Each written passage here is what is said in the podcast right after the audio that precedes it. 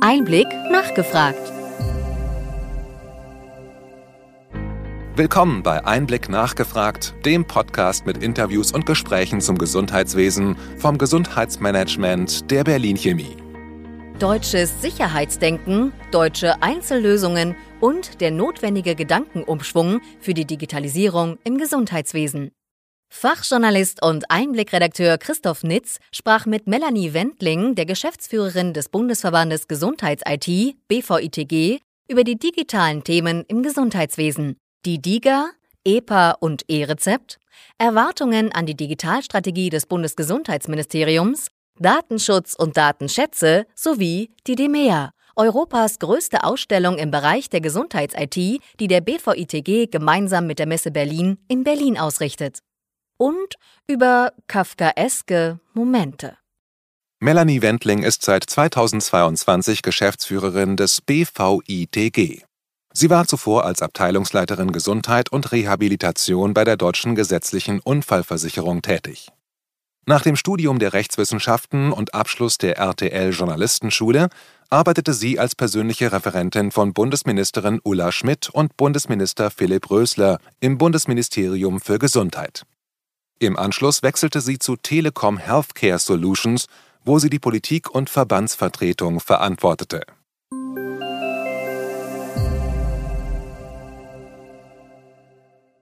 Frau Wendling, schönen guten Tag. Ich freue mich, dass Sie Zeit für den Einblick Podcast finden und freue mich auf unser Gespräch. Sie sind seit rund einem halben Jahr inzwischen Geschäftsführerin beim Bundesverband IT im Gesundheitswesen und deshalb meine erste Frage. Was waren Ihre Herausforderungen und wo sehen Sie den Verband künftig? Äh, meine Herausforderungen waren vor allen Dingen erstmal gar nicht so geprägt vom Gesundheitswesen, sondern tatsächlich ähm, davon, dass wir eine hohe Mitarbeitendenfluktuation hatten. Äh, wir mussten äh, viele Mitarbeiter neu onboarden, wie man es sagt. Wir müssen ein Team werden. Und äh, wie immer das so ist, für die Mitarbeitenden war es ja quasi ein Arbeitgeberwechsel. Da kommt jemand Neues, der hat bestimmte Vorstellungen, der möchte bestimmte Sachen anders machen. Ähm, dann ist das auch immer ein Aneinandergewöhnen. Also ich glaube, ich habe nicht alles von links nach rechts gedreht, aber ich habe schon sehr konkrete Vorstellungen, wie ein Verband äh, zu führen ist, wie die Mitarbeiter miteinander arbeiten müssen, ähm, weil ich glaube, dass ansonsten, um das Ihre zweite Frage zu beantworten, das Zielbild, wo ich den Verband hin entwickeln will, nicht äh, funktionieren kann. Und für mich ist wichtig, dass äh, der Verband als Verband wahrgenommen wird, als BVITG, dass wir starke Gesichter haben, die die Interessen der Gesundheits-IT-Wirtschaft vertreten und dass wir immer Ansprechpartner für alle Stakeholder im Gesundheitswesen sind. Also ich möchte, dass jeder weiß, ähm, er kann sich an den BVITG wenden, wenn er Fragen hat, die im Zusammenhang äh, mit ähm, IT im Gesundheitswesen stehen. Sie hatten dem Tagesspiegel Background zu Ihrem Amtsantritt ein Interview gegeben, wo ähnliches, wie ich es gerade gefragt hatte, gefragt wurde. Und da war einer Ihrer Schwerpunkte, den Sie benannten, die Teilnahme am partizipativen Prozess der Digitalisierungsstrategie. Ja. Meine Frage, haben sich Ihre Erwartungen da erfüllt und wie ist da der Stand? Ich finde, der äh, BVITG ist gut eingebunden gewesen. Wir waren über unsere Mitgliedsunternehmen oder auch über äh, in der Geschäftsstelle in diesen acht Workshops immer vertreten. Wir haben äh, unsere Mitgliedsunternehmen in diese Online-Befragungen eingebunden. Wir waren zu Gesprächen geladen. Wir haben Experteninterviews geführt. Ähm, ich glaube, da kann sich der BVITG nicht beschweren. Insgesamt ist das ja immer so ein bisschen schwierig gewesen. Wer wurde eigentlich eingeladen? Nach welchem System erfolgte das? Äh, welche Kompetenz wurde erwartet? Und ähm, was soll eigentlich konkret rauskommen? Ich glaube, das ist tatsächlich die spannende Frage. Äh, Digitalisierungsstrategie äh, kann ja sehr offen und sehr weit gefasst sein. Es kann aber auch sehr konkret sein. Und ähm, da sind wir halt gespannt, was uns dann im März, April, sage ich jetzt mal, im Frühjahr, sagen wir im Frühjahr, präsentiert wird. Wenn wir die Strategie als Vision und als Leitplanken für die Zukunft sehen, dann kommen wir jetzt zum Ist-Zustand und der ist, sagen wir mal, durchaus durchwachsen. Das E-Rezept konnte jetzt einen Meilenstein, einen weiteren verkünden. Es wurden mehr als eine Million E-Rezepte eingelöst. Wo sehen Sie im Jetzt und hier äh, die Digitalisierungsprobleme und was hoffen Sie, dass die Strategie da quasi ähm, verbessert? Also erstmal zum E-Rezept, man muss das ja immer ins Verhältnis setzen. Eine Million hört sich viel an, aber äh, man muss mal, müssen mal schauen, ich habe die Zahl jetzt nicht im Kopf, aber wie viele Rezepte jeden Tag insgesamt eingelöst werden. Dann äh, kommt die Million einem vielleicht schon gar nicht mehr äh, so sehr viel vor. Aber ähm, die ist relativ gering, sind pro Jahr, glaube ich, über 500 Millionen Rezepte man hat natürlich große Erwartungen an die Digitalisierung im Gesundheitswesen in Deutschland. Und die habe ich, obwohl ich seit 20 Jahren dabei bin, immer noch. Ich glaube aber, man muss sich äh, von zwei Sachen verabschieden. Und an dem Punkt ähm, sind wir zumindest äh, bei den Stakeholdern im Gesundheitswesen. Es geht nicht darum, Sachen zu elektrifizieren. Das muss einem ganz klar sein. Im Grunde genommen ist ähm, das E-Rezept ja äh, eher ein, ein ähm, ja, elektrifizierter Prozess. Was aber, glaube ich, ganz wichtig ist, ähm, man kann Versorgungsprozesse, die analog nicht funktionieren, nicht mit digitalen Lösungen heilen.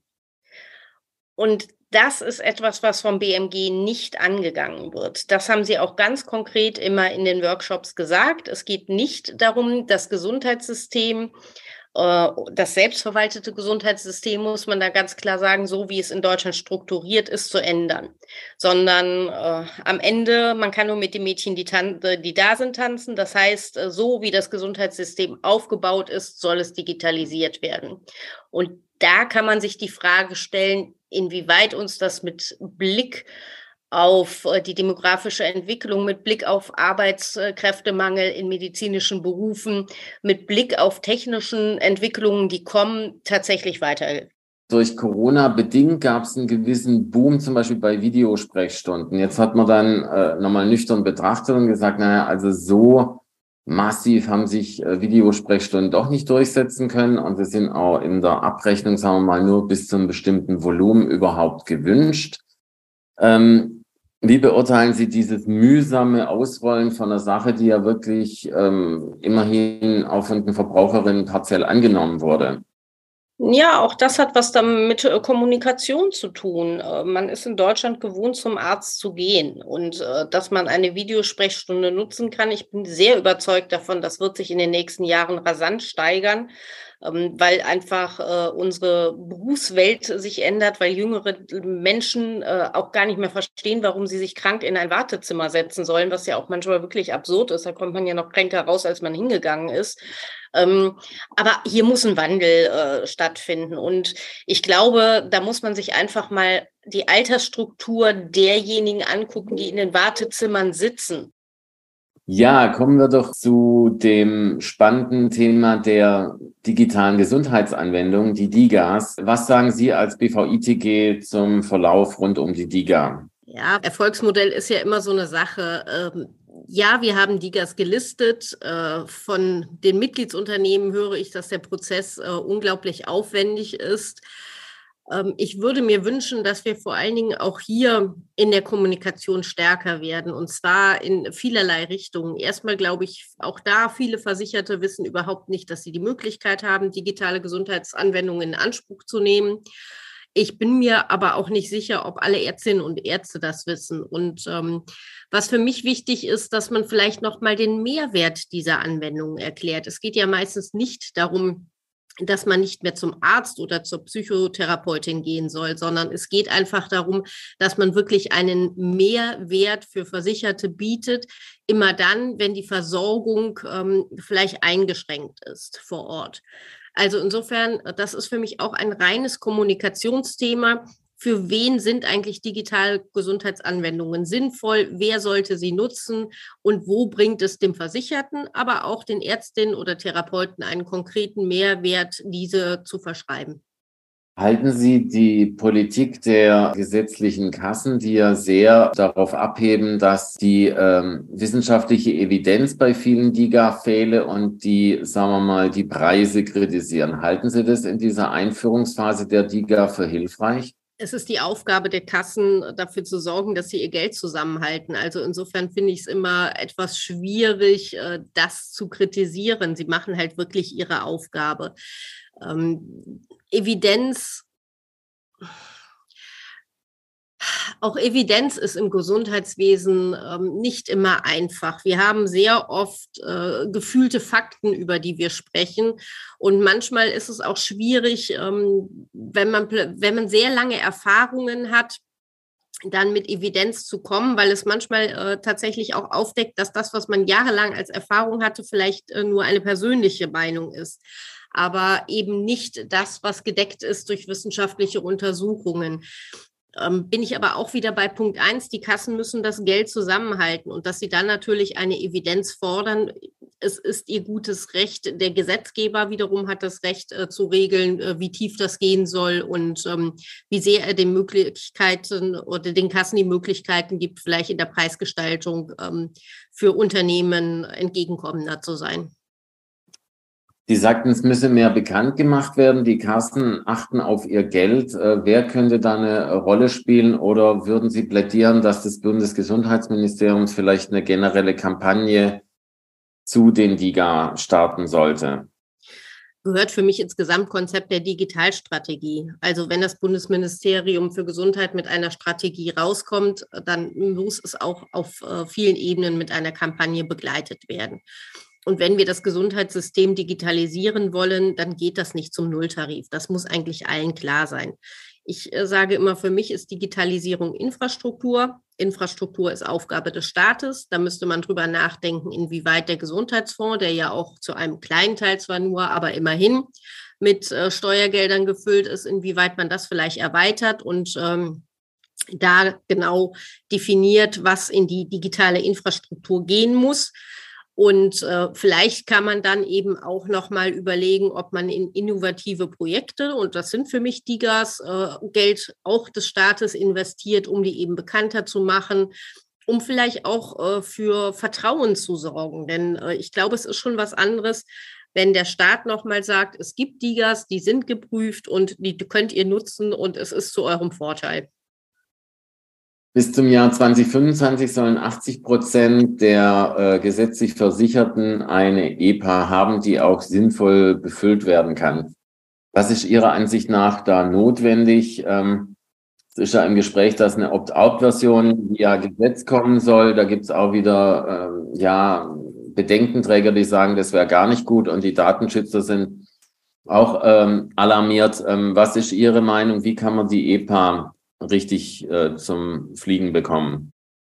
Also erstmal muss man unterscheiden zwischen, äh, die muss befüllt werden können und die muss befüllt sein. Äh, das Ziel 2025, 80 Prozent der gesetzlich Versicherten eine, ähm, eine EPA, dass sie die haben, das schaffen sie nur mit Opt-out. Da bin ich ziemlich überzeugt. Das heißt aber ja nicht, dass da, da was drinsteht. Dann habe ich eine EPA, die ist leer, aber ich habe zumindest das Ziel erfüllt. Äh, wenn wir über die Befüllung reden, auch da würde ich sagen, lasst uns einen Schritt zurücktreten und lasst uns überlegen, womit fangen wir an? Ähm, ich glaube, in Deutschland ist immer das Problem, dass wir direkt immer die 150-prozentige Lösung haben wollen. Ich bin ein großer Fan der 80-20-Regelung. Ähm, Fangt doch erstmal an und guckt, dass 80 Prozent vielleicht äh, befüllt ist oder auch für 80 Prozent der Bevölkerung. Natürlich gibt es immer äh, Leute, die mit den Standardlösungen nicht umgehen können, einfach weil sie aus entweder körperlichen oder psychischen äh, Möglichkeiten nicht dazu in der Lage sind. Da muss man sich drum kümmern, das ist völlig klar. Dennoch bin ich der Meinung, fangt doch erstmal für die Masse an. Und dann kann man immer Stückchen für Stückchen weitersehen. Und äh, es ist ja jetzt auch noch mal ich glaube, die Gematik damit beauftragt, ähm, zu überlegen, wie so ein Konzept aussehen kann. Das heißt auch, äh, was als Befüllung rein sollte.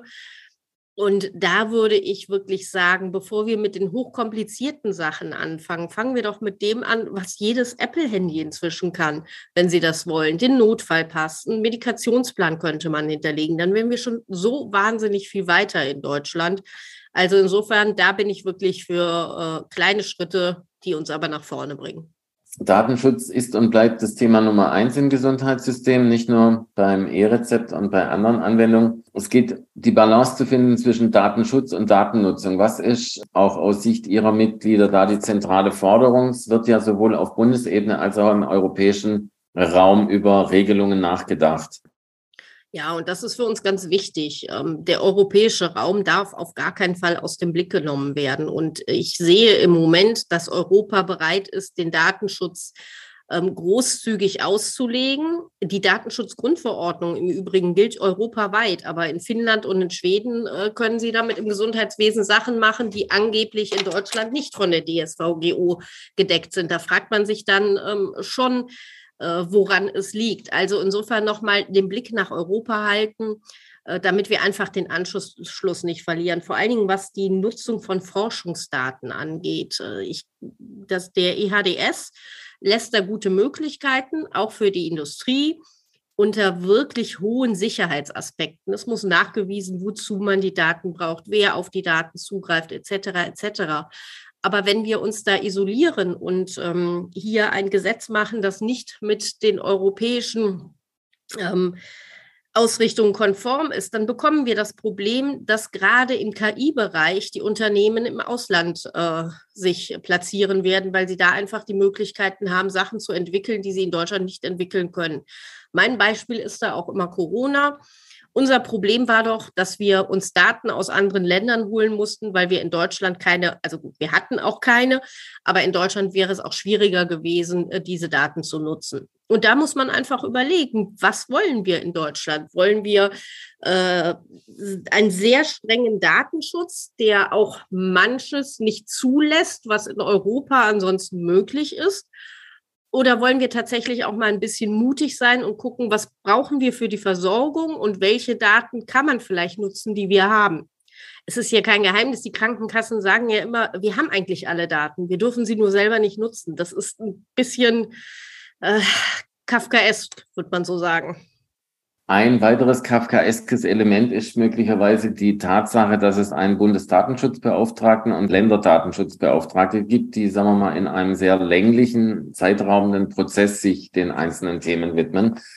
Es wird jetzt äh, verschiedenerseits äh, die Forderung laut, dass man das in einer Behörde sammelt, diese Kompetenzen, und dass man dann andere Entscheidungswege findet. Ähm, was halten Sie da davon? Sie haben ja nicht nur die Länderdatenschutzbeauftragten und den Bundesdatenschutzbeauftragten, wir haben hier auch noch jede Menge andere Behörden, die sich mit Datenschutz befassen und mitreden. Wenn Sie ein ähm, Konfessionskrankenhaus haben, haben sie da auch noch extra Datenschützer, wobei jedes Krankenhaus ja auch nochmal einen eigenen äh, Datenschutzbeauftragten hat. Äh, sie sagten es eben schon, auch das ist natürlich äh, völlig anachronistisch. Ähm, da müssen wir unbedingt hin, dass wir einheitliche Regelungen haben. Es kann nicht sein, dass der Datenschutz dann nicht nur zwischen Deutschland und Europa anders ausgelegt wird, sondern auch noch zwischen Bayern und Schleswig-Holstein das äh, führt am Ende ja nicht nur zu Frustration, sondern auch dazu, dass man einfach gar nicht mehr weiß, welche Regeln jetzt gelten.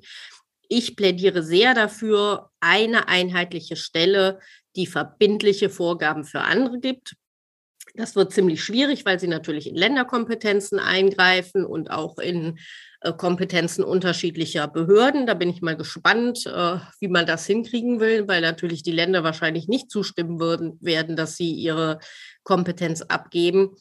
Aber wir kommen einfach so nicht mehr weiter. Also das ist für mich eines der Hauptthemen. Und wenn wir über Gesundheitsdatennutzungsgesetz und äh, European Health, wie heißt es, ähm, EHDS, European Health äh, Data Space reden, dann müssen wir natürlich dringend auch äh, gucken, dass wir einen Verantwortlichen für den Datenschutz haben. Das würde uns in Deutschland, glaube ich, schon mal sehr entschieden weiterbringen, weil es einfach äh, ganz klar ist, das ist der Ansprechpartner, der legt fest und danach halten sich alle.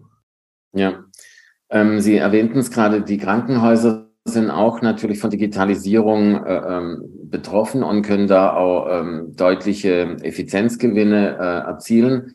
Äh, welche ähm, Gedanken haben Sie an die anstehende Krankenhausreform und was sind die Wünsche von Ihrem Verband und Ihren Mitgliedsunternehmen? Was soll berücksichtigt werden bei der Neuordnung der Krankenhauslandschaft in Deutschland?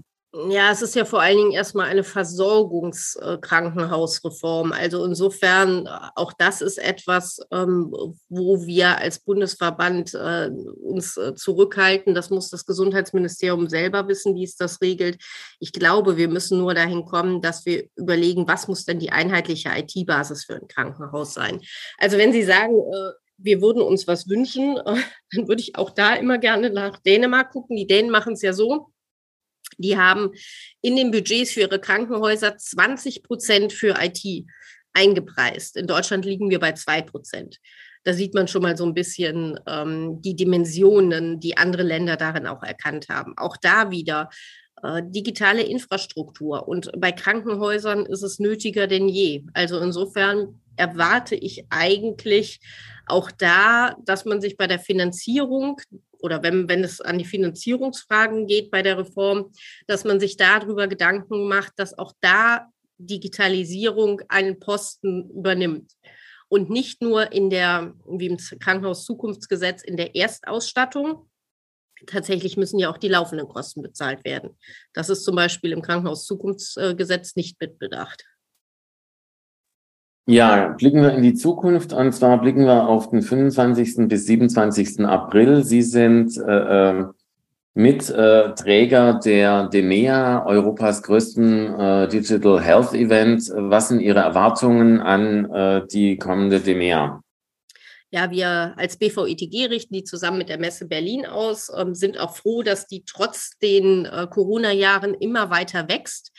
Äh, was für uns wichtig ist, es ist einerseits eine Industriemesse, das heißt, es wird vorgestellt, was gibt es an Lösungen. Auf der anderen Seite gehört auch der Kongress dazu, der sich nämlich genau damit befasst, warum gibt es manche Lösungen hier auf der Messe, aber nicht bei uns in der Versorgung. Also es wird auch viel diskutiert. Äh, ich bin mir ziemlich sicher, dass die Digitalstrategie des Bundesministeriums für Gesundheit unser Hauptthema sein wird, denn die strahlt ja am Ende auf alles aus. Wahrscheinlich wissen wir dann schon noch ein bisschen mehr, wie die äh, EPA Opt-out aussehen wird. Also es wird auch ein politisch ähm, hochsensibler Kongress, aber natürlich ist es auch immer die Veranstaltung, wo sich die Branche sieht, wo man ähm, netzwerken kann und wo man vielleicht auch mal ein bisschen über den Tellerrand gucken kann, weil wir ja auch, Sie sagten es schon, europäische Aussteller haben. Also insofern ähm, bin ich sehr gespannt. Äh, wir werden noch mal schauen, dass wir ein bisschen das jüngere Publikum auch über unsere Demea Sparks äh, ranziehen. Aber ich glaube, es ist wie immer etwas für alle dabei. Wir versuchen auch da innovativ zu sein und verschiedene Formate anzubieten. Ähm, ja, also man kann gespannt sein. Wir sind wirklich erfreut, was auch die Aussteller, ähm, das Ausstellerinteresse angeht. Und ähm, für den Kongress haben wir auch tolle Leute. Ich glaube, das wird eine sehr, sehr gute Veranstaltung. Das Programm wird im März vorgestellt. Haben Sie unseren Hörerinnen äh, vielleicht so ein Highlight, das Sie schon äh, quasi als Sneak Preview äh, mitteilen können? Was ist so ja, worauf kann man sich schon mal freuen, bevor das Programm komplett veröffentlicht ist? Naja, wie immer eröffnen wird auf jeden Fall Bundesgesundheitsminister Karl Lauterbach die Messe. Da haben wir die Zusage. Ah, ich würde es Ihnen gerne sagen, wir haben auch da eigentlich ein, ein ähm, innovativeres Format uns überlegt. Da habe ich aber noch nicht die Zusage, ob Herr Lauterbach dazu bereit ist. Ich hoffe es immer noch, weil wir einfach ein bisschen weggehen wollen von ähm, der äh, Keynote-Beschallung eines Publikums. Aber wir gucken mal, was wir äh, da hinkriegen. Ansonsten, ja, das ist, im Grunde genommen sind sie alle da. Es ist, äh, und alle sind ja irgendwo ein Highlight. Super, Frau Wendling, vielen Dank und äh, ich wünsche Ihnen viel Erfolg für Ihren Verband und natürlich für die kommende DEMEA.